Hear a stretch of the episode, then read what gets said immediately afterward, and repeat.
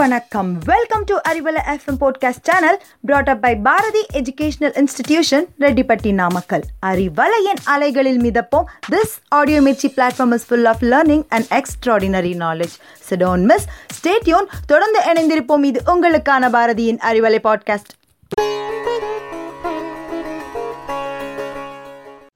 வெற்றி படிக்கட்டில் பயணித்துக் கொண்டிருக்கும் அறிவலை நேயர்கள் அனைவருக்கும் பணிவான வணக்கம். இறைவன் இந்த உலகில் ஏன் விலங்குகளை படைத்தார் தெரியுமா? உயிரின சுழற்சிக்கு மட்டுமல்ல ஒவ்வொரு விலங்கிடமும் இருக்கும் அதன் தனித்தன்மையை பார்த்து மனிதர்கள் பாடம் கற்றுக்கொள்ள வேண்டும் என்றுதான். இயற்கையை நாம் நேசித்தால் சற்று உற்று நோக்கினால் நம்மை சுற்றியுள்ள ஒவ்வொரு விலங்கிடமும் ஒவ்வொரு உயிரினத்திடமிருந்தும் நாம் எண்ணற்ற பாடங்களை கற்றுக்கொள்ள முடியும்.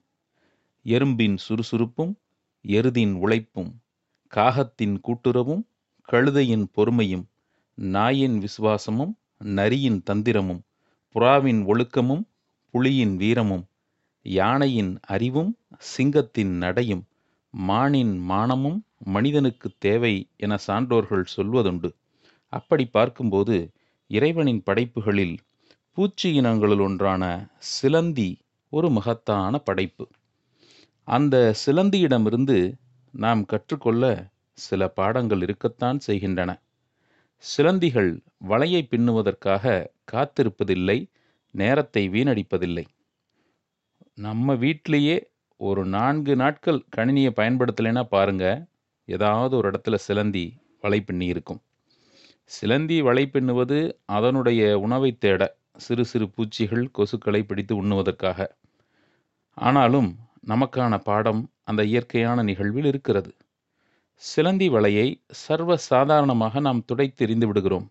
ஆனால் சிலந்தி வலை அளவுக்கு பருமனுள்ள எஃகு இலையை விட சிலந்தியின் இலை மிகவும் கடினமானது என்பது நமக்கு தெரியாத ஒரு விஷயம். ஒரு பென்சில் சைஸுக்கு சிலந்தி இலை தடிமனாக இருந்துச்சுன்னா பறந்துட்டுருக்கிற போயிங் செவன் ஃபோர் செவன் விமானத்தை கூட இழுத்து நிறுத்திட முடியும். ரொம்ப ஆச்சரியமாக இருக்கு இல்லைங்களா? சிலந்திக்கு தன்னோட இயற்கையான தன்மை மேலே நம்பிக்கை இருக்கிறதுனால தான் அது வளைய பின்னுது. மனிதர்களாகிய நாமும் நம்மோட தனித்தன்மை மேலே எப்போவுமே நம்பிக்கை வைக்கணும். சிலந்தி வலைய கொஞ்சம் உற்று பார்த்தா தெரியும் அது எத்தனை பெரிதாக இருக்கும் அப்படின்னு. நான் இதைத்தான் செய்யணும் இப்படித்தான் செய்யணும் இவ்வளோ பெரிதாக செய்யணும் என்று தீர்மானித்த பிறகுதான் உள்ளுவதெல்லாம் உயர் உள்ளல் என்பதைப் போல சிலந்தி வலையை பின்னத் தொடங்குகிறது. எத்தனை முறை மனிதர்கள் சிலந்தி வலையை களைத்தாலும் அது மீண்டும் மீண்டும் தனது வலையை பின்னும். பூச்சி இனமான சிலந்தியிடம் உள்ள இந்த விடாமுயற்சி மிகப்பெரிய விஞ்ஞானிகளை கூட ஆச்சரியப்பட வைத்திருக்கு. அதே போல தான் மனிதர்களாகிய நாமும் நம்மோட கனவுகளையோ கற்பனையையோ யாராவது அளித்தா சிலந்தியைப் போல கலங்காமல் மீண்டும் மீண்டும் செயலாற்ற வேண்டும். ஒரு வலையை பின்னுவதற்கு சிலந்தி பல மணி நேரங்கள் எடுத்துக்கொள்கிறது ஆனால் வலையை பின்னி முடிக்கும் வரை இடையில் அது ஓய்வெடுத்துக் கொள்வதே இல்லை என்பது ரொம்ப ஆச்சரியமான ஒரு விஷயம். ரெண்டில் ஒன்று பார்க்கும் வரைக்கும் ரெண்டு கண்ணில் இல்லை உறக்கம். திரைப்பட பாடல் போலதான் இந்த பாடமும் சிலந்தியிடம் மனிதர்கள் கற்றுக்கொள்ள வேண்டிய அவசியமான பாடம்.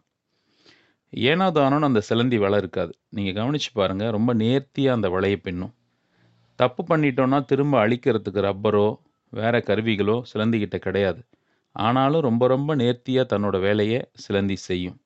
ஒரு விஷயத்தை கவனிச்சிங்கன்னா ரொம்ப வியப்பாக இருக்கும். ஒரு சிலந்தி இன்னொரு சிலந்திக்கு வலை பின்னாது. ஒவ்வொரு சிலந்தியும் தனக்கு தேவையான வலையை தானே பின்னுகிறது. அதற்கு பிறர் உதவியை அது எதிர்பார்ப்பதில்லை.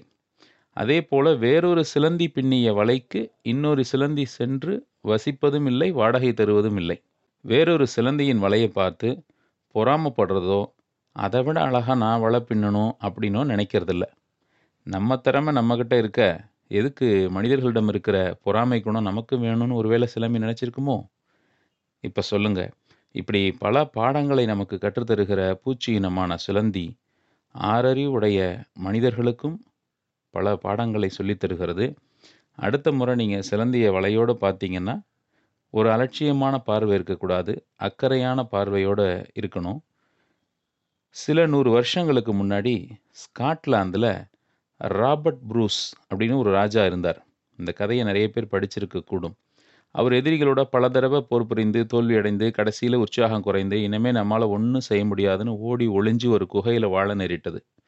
அந்த குகையில் படுத்து கொண்டிருக்கும் பொழுது இனி என்ன செய்வதுன்னு கவலையோடு யோசித்து பார்க்கும்போது தலைக்கு மேலே உத்தரத்தில் சிலந்தி ஒன்று அங்கேருந்து தாவி இன்னொரு உத்தரத்துக்கு வளைய கட்டை எண்ணி பாய்ந்தது.